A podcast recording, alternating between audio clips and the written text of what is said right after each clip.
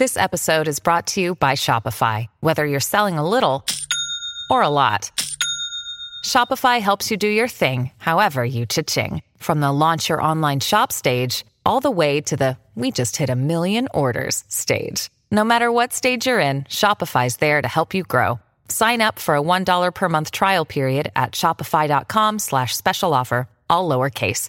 That's shopify.com slash special offer.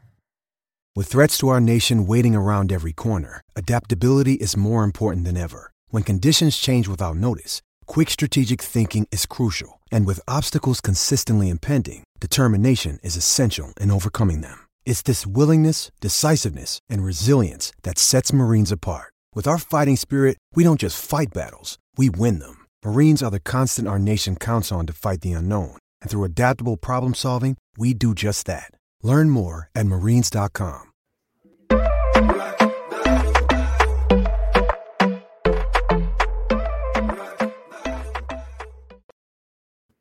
Here we are, another edition of Sideline Sports, joined by Jake Malik, Eric Wilson. John Shear's not here this week; he's under the weather.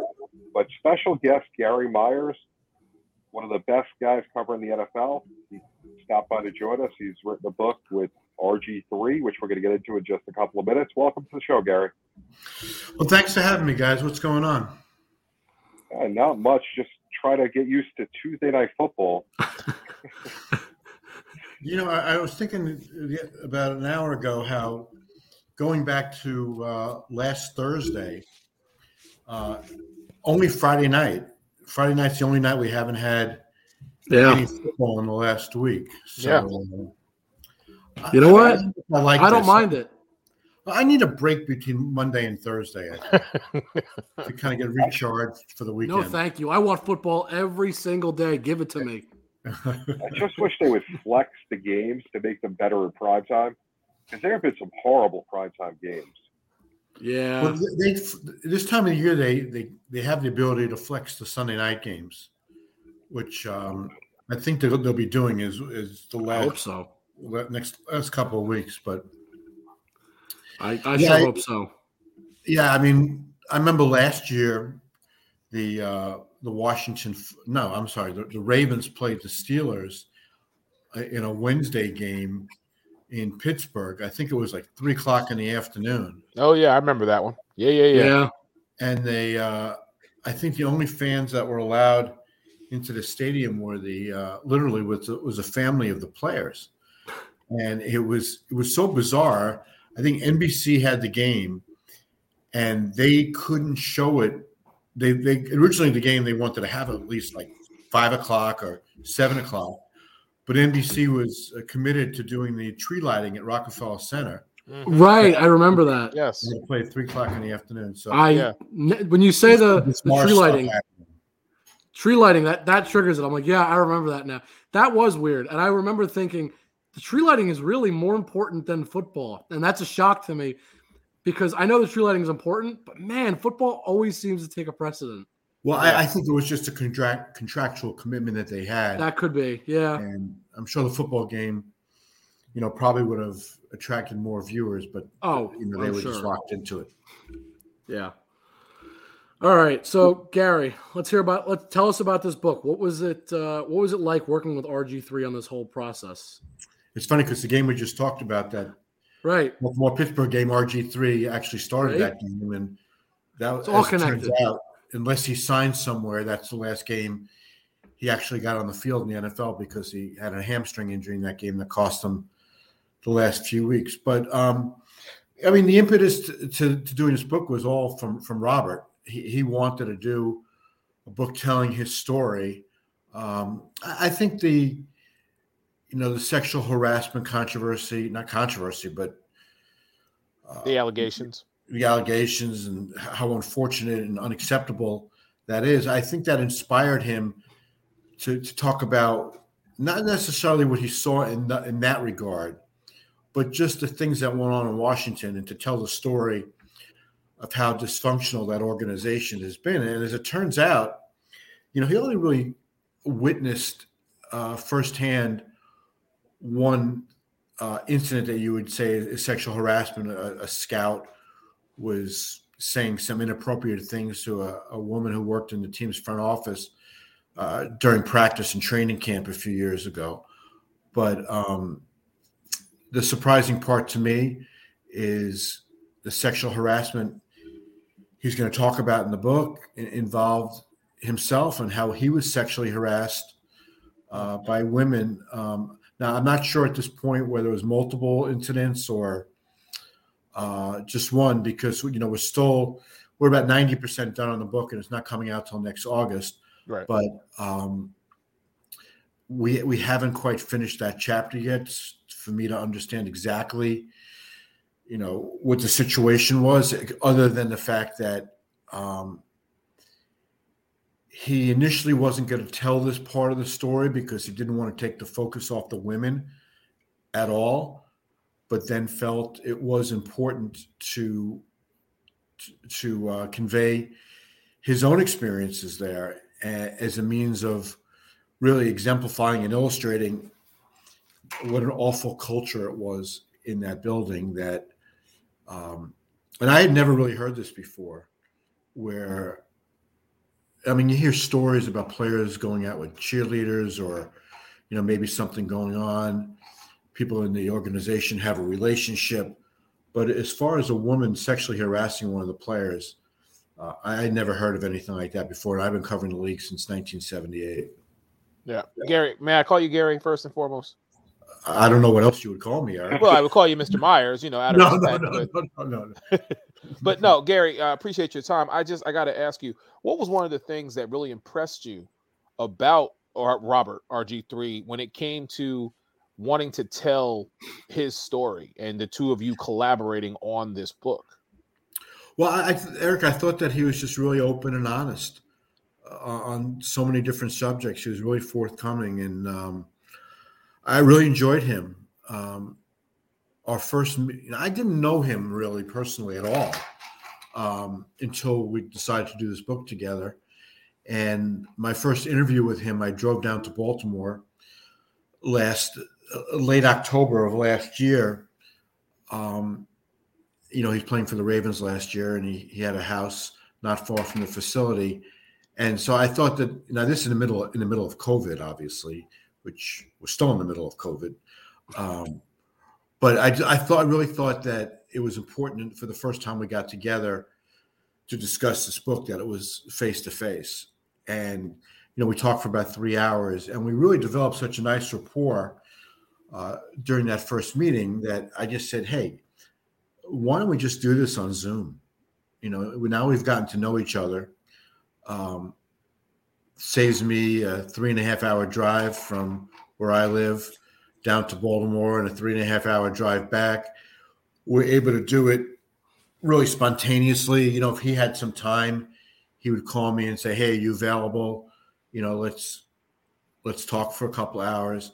So every one of the interviews that I did after the first one was on Zoom, which was a new experience for me. I mean, Zoom is a new experience for all of us. and look what we're doing here. Um, and it was great. It was really uh, just as effective as if I was sitting next to him. And in a lot of cases, I think it was better, um, just because.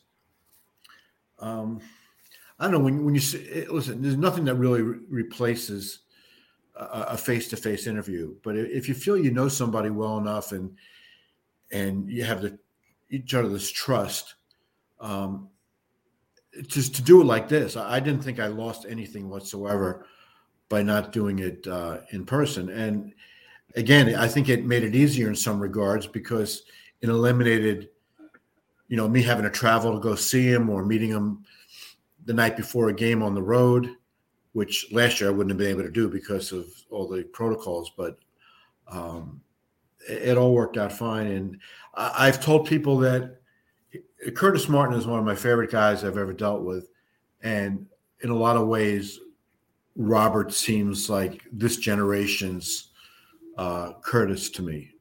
That just a really bright guy, very very aware. Uh, in his case, um, very um, let's see. As far as the history of the game, he he really understood it you know, the players that came before him had a good sense of the history of the game, and I just thought it was just a really bright guy that I. Um, I mean, I, I knew I knew that going in because I'd seen enough interviews with him. But until, until you're dealing with somebody in a project like this, and you really need them to open up to you, you don't know exactly what you're going to get. And and he was just great. So you, it you uh, Jake, JB, if you got some, go ahead. No, I mean, so when you first started to write the book, I mean, you know, you've been around the NFL for years. I remember reading you growing up. You know, how no, sure, sure, I know. When you first learned to read, you got the Daily News, and oh, I mean, the Daily News was like who did newspaper. You know, that was you know first thing you did in the morning. You woke up, you opened up the sports section, you read you, Mike Lupica, you know the, the, the great writers, you guys. That was probably the the best sports section I've ever seen. But you know what? Were you surprised to see how dysfunctional the whole Washington organization has become? I mean, we're in their second year; they don't even have a, a name for their franchise. They're, they're, still going under the football team. Yeah, I think they'll have a name next year. Um, I mean, I, I, actually think I read some stuff that either they have a name or it's um, narrowed down to the final two or three. Listen, I mean, Dan Snyder has bought on the team since 1999. It's, it's basically been a train wreck since about the second day that he owned it. Um, it's just been one thing after the other, and hiring the wrong people. He's involved now. He's not involved now. He's involved again. Um, he's too close to the players. Now he doesn't talk to the players. Wants to give the coach full power, like Mike Shanahan, and wants to take it back. I mean, he's all over the map. He just could never find a winning formula. Um, in a lot of ways, it's kind of like the Cowboys have been ever since Jimmy Johnson has left. You know, Jerry Jones had the good fortune to hire Jimmy, who was just fantastic, and who knows how many more Super Bowls he would have won if he had stayed. But in the last 25 years, when Jerry's been on his own, I won't say they're as dysfunctional as, as the Washington team is, but you know the Cowboys. It's been 25 years or 26 years now since they've been in a in a Super Bowl, and with Washington, it just never seemed, other than when Snyder brought back Gibbs, who was not the same coach as he was the first time around, but he was still he's still the best coach Snyder's ever had. Um, I thought for that four year period that there was some semblance of you know credibility attached to the organization just because of how highly thought of uh, Joe Gibbs is. Joe Gibbs was as a coach, but you know, as, as, soon as Gibbs was gone and he hired Jim Zorn and and then um, Shanahan and, and they had the fights over RG three. I mean, it's just it's been a mess. It really has, and um, I, I just don't think Snyder. I think he's a great businessman. There's no doubt, but as, as far as running a football operation, um, people in Washington deserve better than that. Yeah, Gary. I mean, you say it best. It's it's been a mess. A lot has come out about the team. Jon Gruden obviously got fired a couple months ago now. I mean, feels like a lifetime ago, but really wasn't that long ago. I'm sure there's still stuff going to be coming out. I know this is not the intent of this book. I know the, the point of the book is just tell the story of, of what Robert went through. I, I 100% understand that, but I'm sure there's going to be some some impact. Do you think that the impact will lead to potentially more people being implicated, more firings, even potentially, uh, you know, as far as to go as maybe Snyder has to sell the team, or is at least it's discussed, or, or do you think it's just going to be people read the story, they sympathize with Robert, and they kind of just get a better idea of what was happening in the organization? At least, yeah. I mean, I don't, I don't think um, if Robert knew specific things.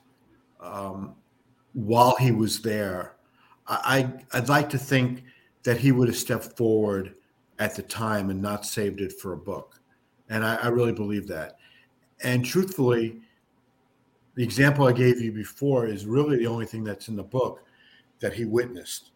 So it's not like he saw, you know, uh, somebody from the personnel department um, sexually harassing uh, any of the women in the organization. You have to remember, like the, the play, especially the way that their facility is laid out. when you walk in the door there, you go down a flight of steps, and that's where the locker room is. But on the main floor is where the coaches and all the football people are.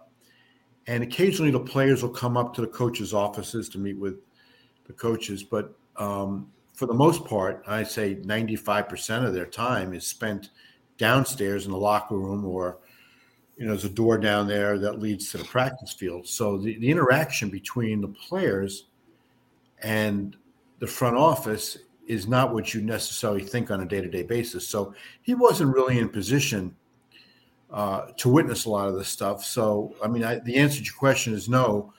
Um, as far as shedding new light on what happened in the sexual harassment, uh, there's nothing earth-shattering here other than him detailing his own experiences here, which are, like I mentioned before, which are very unique. Um, like I said, that's the last chapter that we're kind of putting the final touches on, and we still have to have our meeting about that one, and you know how this how he was in a position to be sexually harassed by women in the front office. Uh, I'm, you know, we're still working our way through that. So, um, you know, I can't give you an answer on on how that came about just yet. Got it. And and Gary, you know, Robert is he was an integral piece, you know, in his time in Washington, and now to go from there to being an analyst, and I know he's you know played in Baltimore and played other places. Um, I can at least speak from as being a black man. It's very difficult to number one tell your story, but then number two to have your story be heard in a sense to where you don't your your character is not um persecuted if you will but i wanted to ask you you know has he talked to you about what may happen you know how people may look at him once this comes out and if he has if you don't mind sharing what has been some of your advice to him as someone who has covered the league for many years and as someone who has you know, you may not have been down this road, but you know kind of what to expect. Eric, I have to tell you, and I'm not patronizing you here, but that's a great question. I mean, that's really a great question. And yes, I mean it's it's been a concern of his from from the very beginning.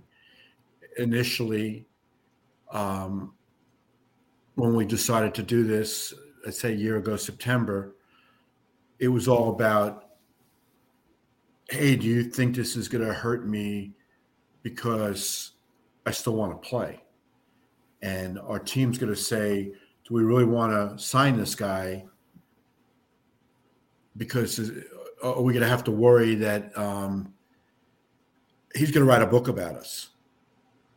And without other teams knowing the contents of the book, um, ahead of time, how concerned are they going to be that, you know, they're going to be signing somebody that is going to be a lightning rod, not even based on anything that happened with their team, but, you know, from his past experiences. So, you know, my advice to him at that point was, hey, everybody in the league hates Dan Snyder.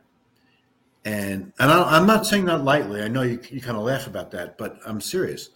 Um, well, uh, let me just say this, not to not to interrupt, but I I understand the the severity of the situation, and I take nothing that has happened within that organization lightly. I, I think it's it's very there is such a negative outlook on this entire organization from the top down that you know I, I genuinely feel like something needs to change. Like Jake was saying earlier, I have said this probably since 2014, 2015. Dan Snyder needs to go. He is not helping elevate the shield. And, you know, now we have all of this stuff come to light. I am just, you know, I, I, it's an internal laugh because it's like, it doesn't surprise me You know what I mean? Like there could be a laundry list of stuff that comes out in 2022 about the things that have happened in the Washington football team's organization and I will just chuckle it off because it just it it won't shock me because it's I almost know, expected at this point. Yeah, it's like Yeah. what else? What else? There would have What, what be else do you expect from this this Right. clearly riddled with trouble organization? Right. I, I agree. I would I just mean, add it to the list. So And but, the uh, NFL made made the Carolina owner um, Jerry Richardson sell his team a few years Right. back. I mean, you know, and if Snyder isn't bringing anything to the Shield, which we all agree he's really not, It's not. he's not Jerry Jones, where Jerry Jones at least is advancing the business of the NFL with the LA deal and other things that he's done. You know, what is You know, but it's- it's not- gonna let me just the say this. It, it's not so easy to get somebody to force somebody to sell the team. Oh, You know, absolutely. Snyder himself. Um, I mean, the Jerry Richardson situation was because Jerry was, you know, directly involved in sexual harassment in his front office there, and you know, he basically got pushed out by the league. Made a fortune in selling his team, by the way. Um, Snyder, and it only came out within the last two years, settled a lawsuit brought by somebody, a woman in the front office, that Snyder acted inappropriately towards her on a private plane from Las Vegas back to Washington. And, and I forget what the settlement figure was, but Snyder claims that his insurance company, you know, threw in the white towel that he didn't he didn't want to settle because he didn't he wasn't admitting anything wrong. But um, running an organization that did enough wrong that it was fined $10 million by the league because of the culture and, and the sexual harassment. Sure, I, I, think they should have forced him out. Um, and S- Snyder obviously would would fight them in court, and it would be very messy. Um, I keep using that word to describe their organization, but a, a lawsuit like that would be very dangerous for both sides. What would come out, you know, both, both during the discovery phase, phase and then what would come out in court. Um, but that's not the direction the league is going, anyhow. I mean, they didn't even suspend him. You know, they, they get his wife is now the CEO, and, and Snyder's working on trying to get a new stadium. But so he's not involved in the day to day stuff because he's not there. But there's nothing that's happening in that organization without his approval, and he's still at every game. So nothing has really changed.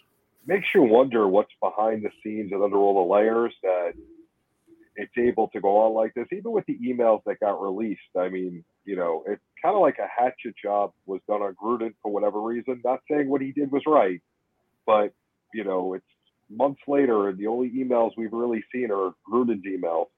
You know, there's got to be other stuff in there, and they're doing whatever they can to protect those emails for whatever reason. And I'm sure when you're protecting emails like that, there's something in there. Because if there was nothing there, they'd have no problem releasing it. So it, it's almost as though they just want to coexist to protect themselves, the way I see it. Well, I mean, not only that, but they didn't even require a written report by Beth Wilkinson, who conducted the investigation. She just verbally um, communicated to them her findings. And then when you think about, I think it was 143 pages in the Deflategate investigation, you know, a, a silly In terms of severity, waste of time that cost the league five million dollars for the investigation, and they produced 143 pages, and there's no paper trail at all of not not paper trail, but there's no written record of this investigation, and the only thing that we know that's come out that they don't want to come out. I have to rephrase that. The only thing that's come out of any interest beyond the NFL's press release on the investigation have been the Gruden emails. But, and I don't know this, but you'd have to think somebody clearly had it out for Gruden because I think there was a few hundred thousand emails, and the only ones that get leaked involve Jon Gruden and Bruce Allen. So I, I'm not going to suggest who it was because I don't know. I don't know if it was Snyder. I don't know if it was somebody in the league. oh, absolutely, yeah. I think I think it was over 600,000 emails, Yeah. if I remember correctly. It was some ridiculous number. And, you know, you got the, the one guy, not saying what he did was right, because I'm not going to sit here and justify any of that, but He's not the only one that 600,000 did something wrong. That's- that's, it's as all simple we're as- seeing. Th- There's no condoning anything that Gruden wrote in there about African Americans, about women, um, about Homosexuals, homosexual. Exactly. LGBTQ trying to think community. Yeah, he, he those destroyed. everything. emails, those emails. Are I mean, I don't with like to use this terminology, but he pulled the Archie Bunker. He just made sure he, if he didn't, he didn't like anybody, so he great let you know analogy. how he felt about he- here's, everybody. here's, here's the thing. I mean, somebody like who thinks like that obviously cannot be in a position of power in the NFL as a head coach. I mean, how do you walk into an NFL locker room, which is the you know the epitome of Especially- a melting pot? especially on his team where he has, I, I believe, the only currently openly homosexual player. NFL player. I mean, you, you Right, want to talk now- about covering everything. He's got it all on his team. He's got women that probably work in that organization, right? Of course. He's got obviously, as we just mentioned, a homosexual man on his team, and there's nothing wrong with that. Good for him. I, I think it's great that he's open about it. I know it's hard for people to do that, and obviously he's got mixed, you know, mixed races on that team. Of you know, there's probably more than just whites and blacks. I don't know the ins and outs of every player, but it covers a lot. You can't have a man of, of, of that caliber and position with, with the No. opinions that he has. Of course, I agree. The only thing I will say in his defense, and it has nothing to do with the content of the emails because that's indefensible, is that he was writing what he considered to be a private email Yeah. to a friend. These emails had zero to do with the Washington investigation. Okay. Again, I'm not defending anything that was in the emails, and I'm glad it came out because it should have. If he, if this is how he thinks, then he should have been fired, and he was fired. But you know, you do have to think to a certain degree. You know, was it an, an invasion of his privacy that these emails came out in this investigation uh, and that have nothing to do with the investigation. And a- at some point, it it will be disclosed somehow. Somebody's going to come up with this. Who actually, you know, made put the, made those, you know, who sent them first to the Wall Street Journal and then the New York Times? Somebody obviously with a huge vendetta against Jon Gruden uh, because I have to think, just because of the enormous number of emails, that there had to be some other stuff in there that would be very damaging to lots of people. And I don't even know who those people would be, but um, Just more of averages, there would have to be. Even if Yeah, when people are writing- email, you know, when people are writing emails that, that they consider to be private and to their friends, you know, who knows what they would have said. Now, the stupidity of this all, of all this is why was he communicating with Bruce Allen on Bruce Allen's Washington at the time Washington Redskins.com email address? I mean, when you're going to be writing stuff like that, you got to make sure that there's no way it can be traced. And you know, they weren't going into any of these people's. Um, it was all team emails. I, as far as I know, if somebody had a Gmail account, they weren't going into that uh, and and reading those. It was just the stuff that was written on the team email site, and um, and, and that's how this this all came about. That's how they became part of this treasure trove of emails. And somewhere along the way, somebody was reading these things and put out, oh Gruden over here, Gruden over here, Gruden over here, and then they just they just leaked them for whatever whatever their motivation was. Right. Yeah, it's kind of really crazy. Uh, just to change topics, I have two outside, you know, Washington questions. I know you're from New York. Um, Daniel Jones, a lot of news out today. They shut him down for the rest of the year, and you know, their talk about how he didn't get a fair shake and his future. They were hoping to have an answer if they wanted to keep him or not. There's a lot of uncertainty whether he's the guy. What do you think from what you've seen so far? I, I've seen I've seen a lot of good stuff and more bad stuff, and I, I do think I think he throws it really well. He's a, he's a very good athlete. He's a much better athlete than Eli.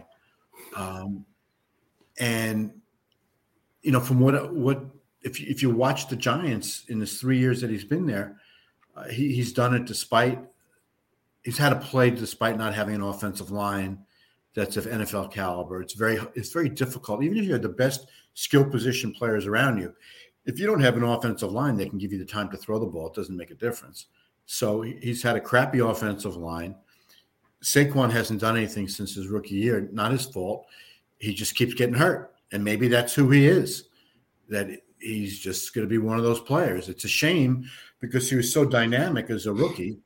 Um, I thought it was a mistake to take him where they took him because I think the history now is showing that there's such a short shelf life on running backs that you can't invest the second pick in the draft on a guy who might only last four years. And in, in, in Saquon's case, he's had one good year and three injury years. Um, Giant defense has been very spotty. So I don't I don't think we've I don't think Jones is in a has been in a position that we can make a definitive definitive judgment on him because he hasn't had the pieces around the coaching the last two years has been horrific offensively. I mean, they can't get in the end zone.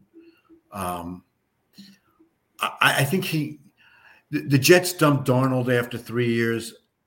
I said prior to the draft, I thought that was a mistake. That um, guys like Zach Wilson come along every year, and he's been very unimpressive this year. Obviously, I thought the Jets' better play was to take that second pick and trade trade it down a couple of times because teams wanted to trade up for quarterbacks in this past draft. And when we saw that, I thought the Jets should have, you know, traded down twice, try to build a team around Darnold. And if it didn't, if he had a bad year this year, then figure it out. But I, I, I didn't think Zach Wilson was the kind of quarterback. I would have done it for Trevor Lawrence. Um, I wouldn't have done it for Zach Wilson. Um, I thought they would have been better off keeping Sam and using, you know, turn that into um, use that second pick and almost turn into a cottage industry. You know, trade down to four, trade down to eight, get a couple Almost like the Bill Belichick draft system, basically. Yeah, yeah. And, and look at Bell. Like, I'm not a huge Mac Jones guy. I think he's just a really good game manager. He's a smart kid. He throws it okay. Um, he just fell in the right system. He, exactly. He, yep. he, fell in the right that's, system. That's, that's what I've said. A, it's a familiarity piece. Josh That's... McDaniels and Bill Belichick saw Mac Jones. What they saw in him was this is a guy in our system who we could make look like the guy who was with us for two decades, who is the greatest of all time. And right. it's also because of Belichick's relationship with Nick Saban. Of course. He yeah. knew everything he needed to know. Absolutely. Mac Jones and, and knew he'd be a, a really good fit. And he, he does have a lot of the Brady qualities. There's never going to be a story like Brady again. And Brady was a sixth round pick. This guy was a first round pick. Um, but he does bring a lot of the same intangibles um, to the team, to the locker room, to the field. Um, Brady has a deceivingly strong arm. That's what people never realized about him over the last 20 years. And it got stronger as he got older, which is amazing. Um, didn't look so good the other night, but you know he was back to being with like he was in New England the last couple of years without any skill position players because they all got hurt. Um, and and how about Antonio Brown and Le'Veon Bell being reunited in Tampa now? Isn't that great? the irony of it. What a story that is. But um, yeah, so I, getting back to Daniel Jones, I, I think he deserves another year. Giants have two picks in the top ten. Now I will say this: if you can get Russell Wilson for one of those two picks and then some other stuff, I think Wilson is one of those guys that can play for into his forties. Um, Russ is coming to Philly. It's okay. He he, he don't oh, need to go to New York. please York. no. Well, maybe Russ is, Denver, Russ is coming perhaps, to Philly. You know, you never know. I mean, I'm not positive. I'm not convinced that Seattle's going to trade him, but um, we'll see.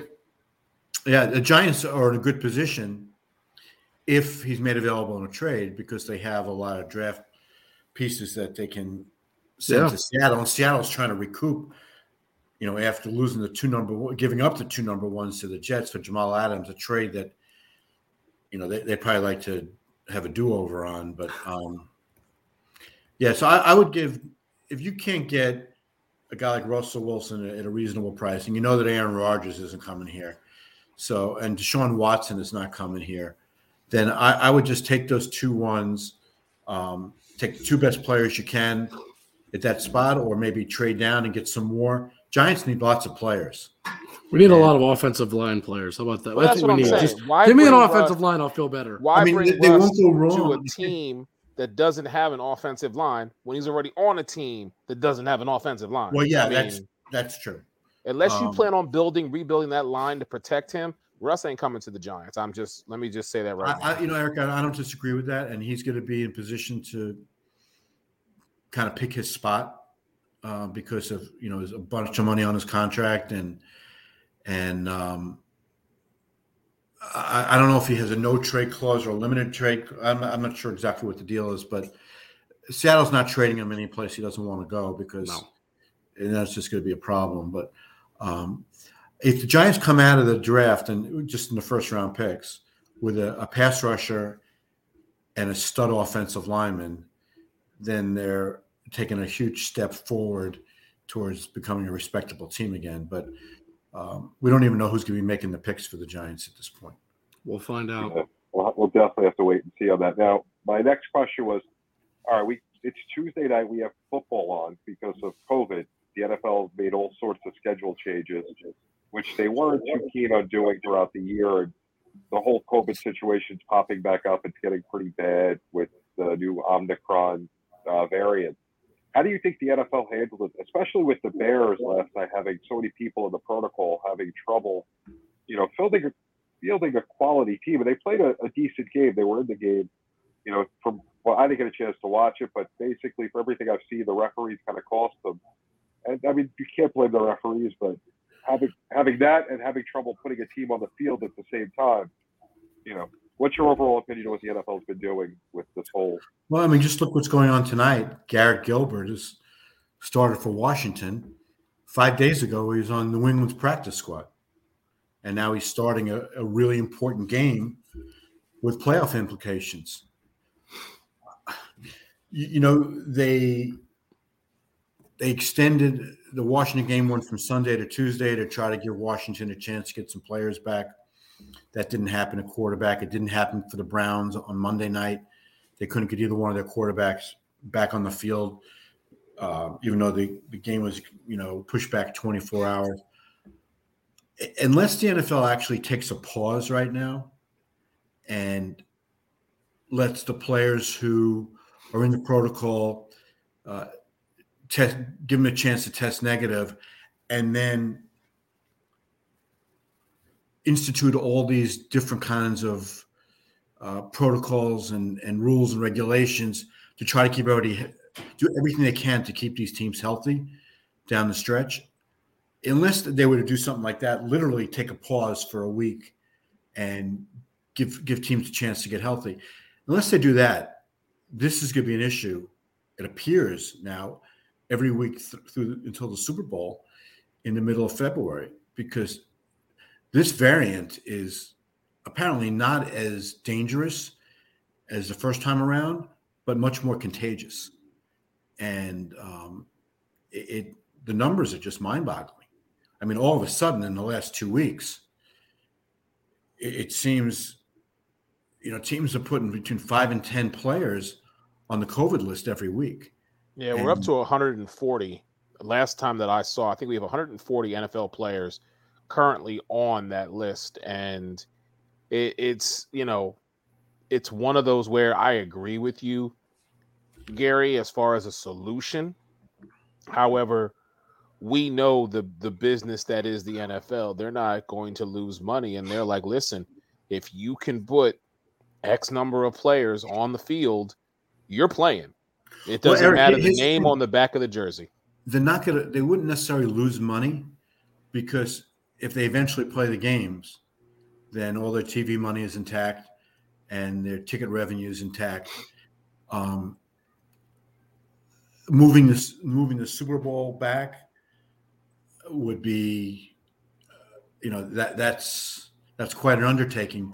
But they also have that one week to play with between the conference championship game and the super bowl that if need be they can push everything back a week and eliminate that off week. They've done that before. Uh, they did that in 2001, you know, the 9 11 year. Um, so, yeah, that year, they, I think they pushed the Super Bowl in New Orleans back a week. I think that's what happened.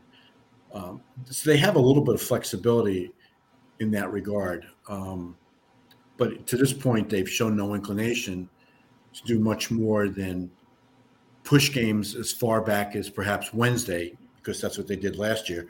That that Pittsburgh Baltimore game was originally the Thanksgiving night game, if you remember, and it got it wound up getting played the following Wednesday. So Yeah. Wednesday is about as far as you can go, and then still have a team play on Sunday. Because if my math is right, that's the same as playing Sunday, Thursday, Wednesday, Sunday. I think it's the same number of days. Yep, same same amount of days. Yep, you're Yeah. Correct. So it's going to be very interesting to see how they, they maneuver their way through the last three weeks of the regular season and then the playoffs. But I mean, can you imagine a conference championship game or just a playoff game? And some team has to sign a quarterback off the street to Not, start. not a good look at all. No, I they really mean, did. No. they got to figure out a, a way to, to do something. I, I understand it's a tough situation. It's something that they've only been dealing with for the last year and a half. It's not something that's been around for 40 years that they've had to worry about. But if you're going to talk about player safety, and you know this is important, that's the, their biggest thing is player safety besides making money. Because we all know making money is number one. Of course. Always will you be. Can't say, you can't say that player safety is a very very high on the list when we're not you know worried about a team that has 19 guys in the COVID protocol still going to go out and play a game. Yeah, I mean, I I think they are concerned about the players. Uh, I, I, obviously, it's, all these owners want as much money as possible, but I- I don't think they they take the player safety aspect of this lightly. Um, one thing to consider here is whether a team. Eric, I guess you're an Eagles fan from what you said before. Um, I am. if you remember last year that the Eagles had Josh McCown as their COVID quarterback, kept him in Texas away from the team, and if need be, they could have flown him in because he finished the previous season with them, and he knew the offense. I, I would not be shocked now if um, if some of these teams that um, are going to be in the playoffs or fighting for a playoff spot now, if they try to keep their backup quarterback away from the team you know, at this point in the season, they've all practiced enough. Um, Aaron Rodgers, when he was on the COVID list, now it's Aaron Rodgers. You know, he did the walkthrough on Saturday and played on Sunday, and he hadn't practiced for the previous ten days. Uh, it might be in in these teams' best interest to kind of stash their backup quarterback away from the team, just to make sure they don't have to go out and sign a Garrett Gilbert type to start a playoff game. I'll be interested to see if if that discussion starts anytime soon. Would be a good idea. Um, all right. Either any of you guys have anything else? JB or Eric? Any more questions for Gary? that, that was great. So, Gary, when's the book uh, supposed to come out? What's the tentative? date? August 9th, August 9th of 2022. People can pre-order it now on Amazon or wherever it's called Surviving Washington. If you if you go on Amazon, look at the cover, you'll buy the book. It's really one of the coolest covers that I've seen on a on a sports book in a long time. They really did a great job with it. And I will tell you this, the title was Robert's idea. Love that. Love Very that. cool. I can't wait to read it. I'm excited. You know, I love your work. Uh, Like I said, I've been following you for years. Uh, it was a pleasure having you on. You're always welcome to come back, and I look forward to speaking with you again in the future. Well, great. It's nice to see you guys and take care and happy new year and happy holidays. You too, Gary. Yeah, Thank you. Happy holidays, Gary. Thank you All for everything. Take Gary, care, guys. thank you so much. Yeah, no problem. Take care. Take care. All right, gentlemen. We got about 15 minutes, give or take, left. Gary So- was fantastic, but So plenty more to talk about. all- JB. First of all, it's Tuesday night. There's football on. I know we don't usually get it tonight because our I shows air, but you know, I'm sure if you're not watching us, you're playing Score No Score, our, our great sponsor, which you Absolutely. download on I'm the doing App it on my phone as we speak. you know, I, I haven't do, done it because I was doing some research on Daniel Jones because I'm a Giant fan, and you know, I think he's It's done. painful. Gar- That's painful. Gary says other things, and Gary knows the NFL. It was an honor to have him here. But make sure you're Absolutely. playing score no score every time you see football, come baseball. and it's going to be rolling out to other sports. So get in on it now. Get in there, play. You'll see us in there. John, who's not here tonight, maybe he took the night off to play score no score. It wouldn't be shocking. He's just sneaky like that. Wouldn't put it past him. I would love that. Are you kidding me? That's what I should have done, but I, I knew Gary was coming on, and I love Gary. Oh, absolutely. Uh, Hey, I was multitasking. That's I had my phone in my hand. I was I was doing a little bit of both. You Oh. had no idea. I'm good What like else that. is going on in the world of sports besides you know everything's starting to shut down? The NHL's kaput now yeah, for a couple of They- days. The gonna Olympics take about a kinda- week off. Yep, Yeah, the NHL Olympics is kind of done. Yep. They're not going to be playing there. I mean, I- gotta. We didn't get to talk about it, Eric. I think you guys spoke about this. I don't. I think you. I don't think it was a sports arena. You may have done it in the sports arena. I didn't. I'm not sure, but I believe you did its own show uh, about Urban Meyer fired as of last. What was it last Wednesday? Last last Wednesday Thursday? morning, Wednesday. Okay. twelve thirty in the morning. Yeah. So we did it on one of the Alex best things I've heard in a while. We did it on Alex Fleming's NFL Carousel that Thursday night because That's what it was. Okay. you know our brother Alex, rest in peace. He covered the team, and there was a lot that he couldn't say while being in the room. Right. You know what I mean? As a media and as a journalist, you have to pick and choose what you say very carefully. 100%. But we all know Alex was never one to hold his tongue. He just elocuted, elo- elocuted words in such a manner that it just made you think. But Right. we did was we let y'all know what Alex really wanted to say about Jacksonville, more specifically about Urban Meyer and what was happening. So, um, yeah, we we took that whole entire show just to talk about that because there was so much to unpack. Excuse me. But listen, I said he should have been gone long before this time. I agree. There are those who disagreed. Um, you know, I, I heard Michael Vick say that Urban Meyer should have been able to finish the season because even though we may have seen it as his time was up, there might have still been time to fix the situation there in Jacksonville. But No. Shad Khan, the owner, he made the decision, and you know the the sad part about the situation, from my perspective and in my opinion, is he's gonna get a job somewhere else down 100%. the road, back on the college level, and once he starts winning again, all of this is just Yep. going to go by the wayside, and and that's a shame. That really The is. good the good news is, I mean, since he kicked Josh Josh Lambo, um, that article came out. His lawyer said it was true today. He did an article that did Yes. happen after he denied it. So I'm a little confused how you deny something and then your lawyer says it happened. I mean, that's not the guy who should be saying it happened if it happened Right. after you denied it. That just makes you look really bad. What kind of toxic situation was it down there? And besides for that, you know, he now has more time to get a Manscaped package. He could use code SSN to go on Manscaped. You know, get a nice package like you did last time we had, Yes. had you on. I love that. You know, I That's like how that's where this went. Not, you know, he's got time to fix himself and work on what he did. No, well, Let, us Exactly. let's let's talk about the the really what matters to- here. he was going out to dinner, dancing with young women. You know, you want to be properly groomed. You need your, Fair enough. you need your ball deodorant, your ball toner. You your shaver. use code SSN to get 20% off. Got to pay the bills, you know. But like, seriously, what what does he do with kicking players? How do you do that as a I mean, that's head just coach in the NFL?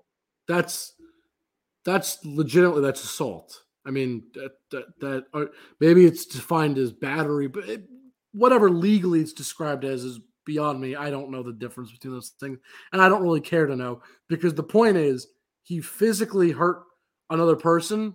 That's that's ridiculous.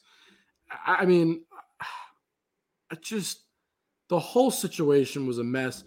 We said from the beginning when when the uh the whole thing with him in the bar and that young lady that was like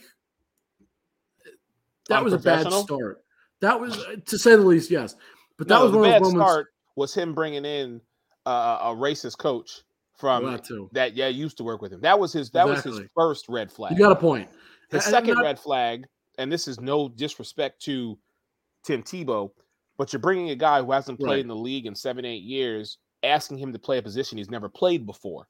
Right. And I even gave him the benefit of the doubt when he did that in So saying I. Trevor Lawrence is the new kid. Tim can shoulder some of that media and he could also learn. But I mean, it, it just it was a it blunder. was stupid. It, it was. It, was. didn't accomplish anything. So that was number two. And, and then the laundry list of stuff that he has done and trying to, you know, Urban Meyer has a college football coach mentality. He does not Right. have an NFL football coach mentality. It But takes see- a, a certain individual to lead grown men. And Urban Meyer ain't that dude.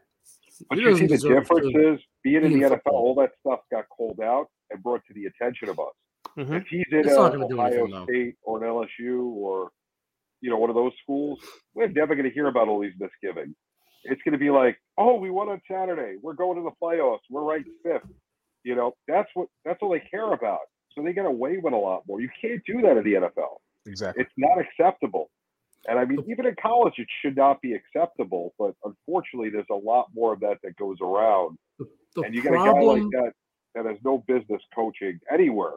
I agree. You know, The problem is, no matter what we say, how ridiculous all this was. I mean, he verbally abused his coaches. He verbally abused a player, as we just talked about. He physically assaulted a player. I mean, among, I mean, uh, what feels like a million other things. But those are just like what the past week and a half, two weeks leading up to him getting fired. That he did those few things I just mentioned. That alone should disqualify him from ever coaching ever again. But the problem is, and Eric, you're 1000% correct. He's going to get a job.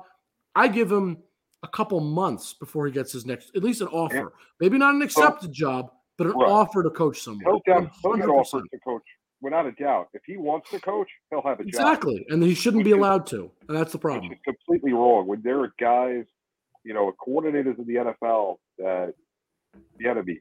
I mean, that that dude should be a head coach four times over again. You know, and he he doesn't have a job. You know, and we can get into that topic and be on that topic for days because it's wrong how he doesn't have a job. You know, Yeah. but but you get guys like Urban Meyer who assault players allegedly, and I mean his lawyer said it, so I guess it's I true. guess, yeah, you, you can Um, say it. if they if they've said he did this, then he, he We- we left can his say team, you know, after a game, which we've asked other coaches on this program. That's unheard of yeah, to do that. You don't you don't go and leave your team after a game. Absolutely. You know, and, and this isn't coming from JB Ellis or Eric Wilson, Jake Malik. No, this is coming from guys that have coached in the league. right. But but this guy, because he has a track record of winning in college, where the misgivings are forgiven, he gets away with it. It's Yeah. horrible. That's exactly it. I mean, and honestly, I mean, the fact that the man had the audacity to go up to his, uh, you know, coaches, bel- his assistant coaches, the guy that coaches along with him, and basically tell them, "Tell me why I des- you deserve your job, why you're basically prove your value." I mean, how do You hired him. Uh, How, you how, hired him. So how you gonna ask a man to show It's- him that's your what I mean. credentials when you looked at his credentials and and you said brought him you're hired. I, I then mean, you gonna ask, then you gonna sit there and turn around and be like, "Well, well, why, why, why are you on my squad? Because you let me in." I mean, look, uh, this is a this is a problem that stems much farther than Urban Meyer. Urban Meyer just perpetuated it. It, it just he made it worse, and that's it. Because I think a lot of people know that the culture in Jacksonville is not great. They, they have they have no winning culture right now, which is part of the problem. They haven't done. they- They've had one fluke season. The, the owner, I mean, I don't I don't intend to badmouth anybody, but he's not a he's not the best owner to have. So you're saying 2017 was a fluke, Jake? That's what you're saying. Yeah.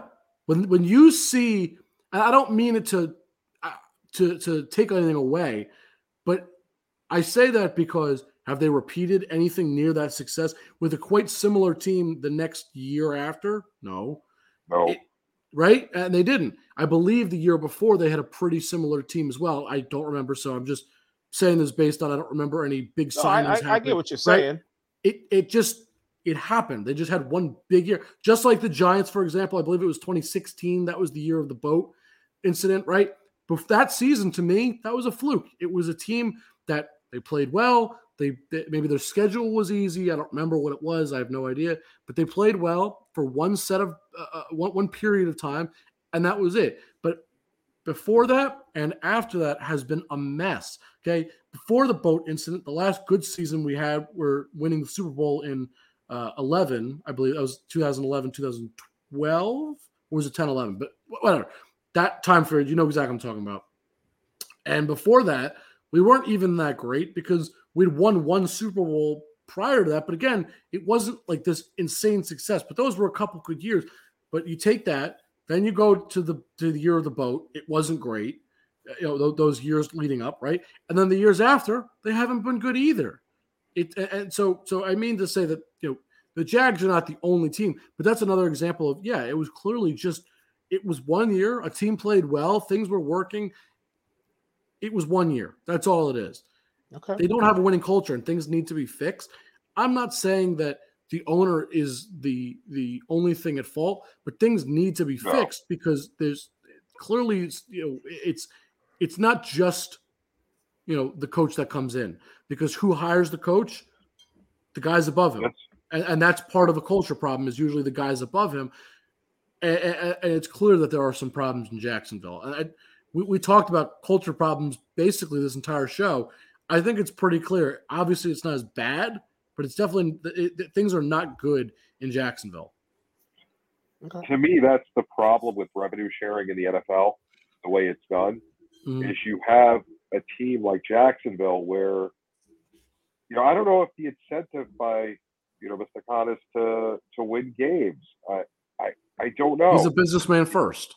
You know, he he's very lenient. You know, even a couple of days before they they went ahead and fired Urban. He said, "I will be thinking about this heavily." You know, things yeah, things to that know, effect. Yeah, he likes to stick with his coach and give him a chance. Which I listen. I, I do agree. You have to give give coaches a chance. You can't be quick handed and get rid of guys sure. their first year usually.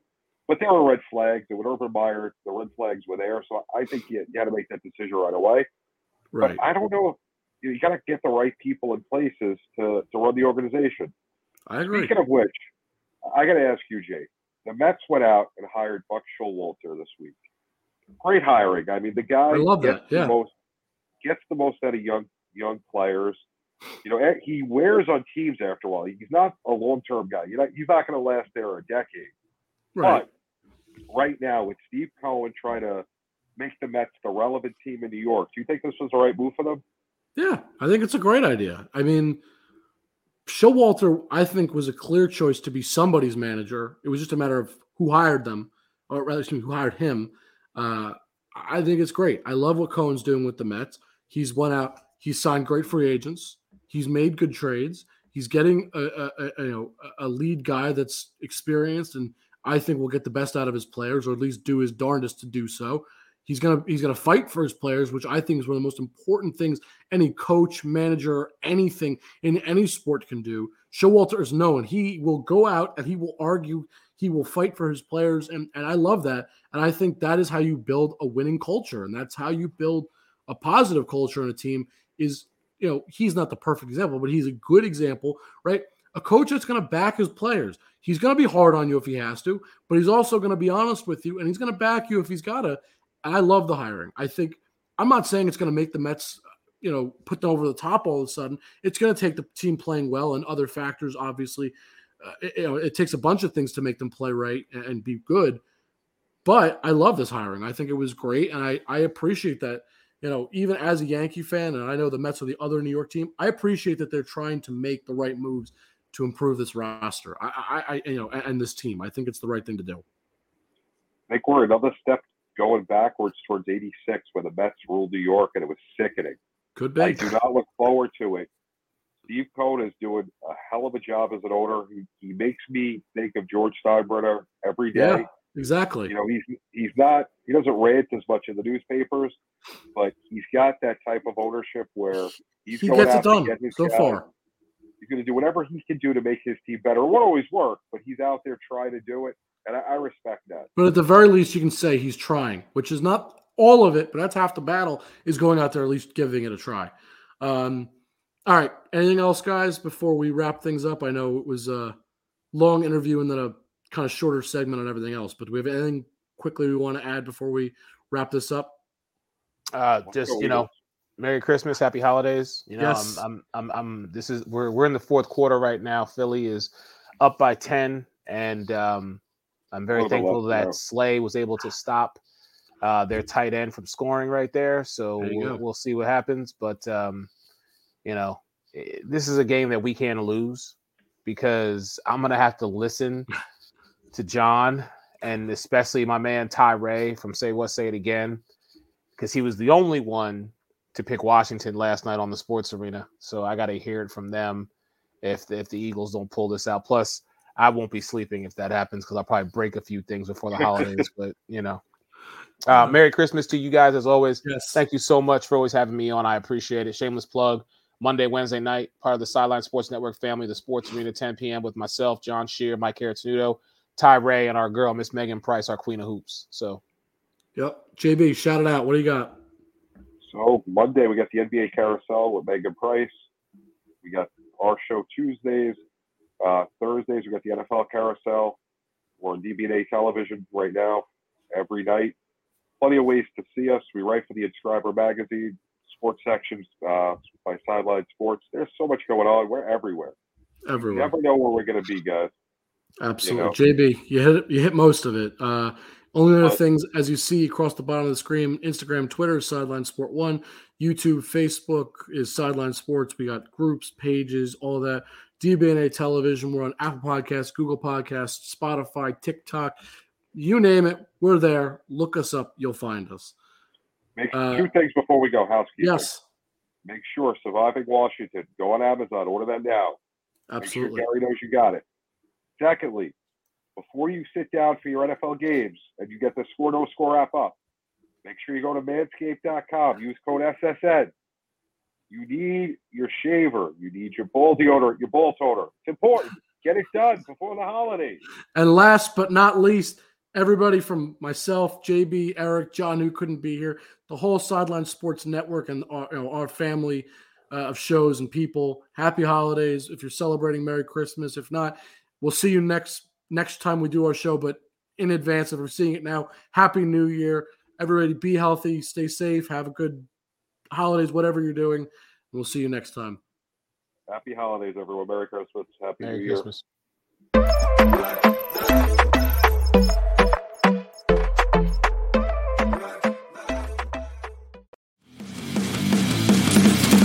Introducing the Deep Leadership Podcast. Leadership is a people business. That's the philosophy of your podcast host, John Rennie. As a former submarine officer who spent 22 years leading businesses in corporate America before starting his own manufacturing business, he knows that leadership matters. Leadership matters. Deep Leadership is real world, actionable leadership advice from John and his expert guests. Become a leader worth following. Subscribe today. Electricast. Hi, I'm Lessa Gadet, host of her Extraordinary Life by Design podcast, where we celebrate women who are shaping their lives one extraordinary day at a time. I speak with women from all over the world about what they do and how they are passionately pursuing their dreams and creating meaningful impacts on their communities. So come join us and learn about all there is to learn about these extraordinary women.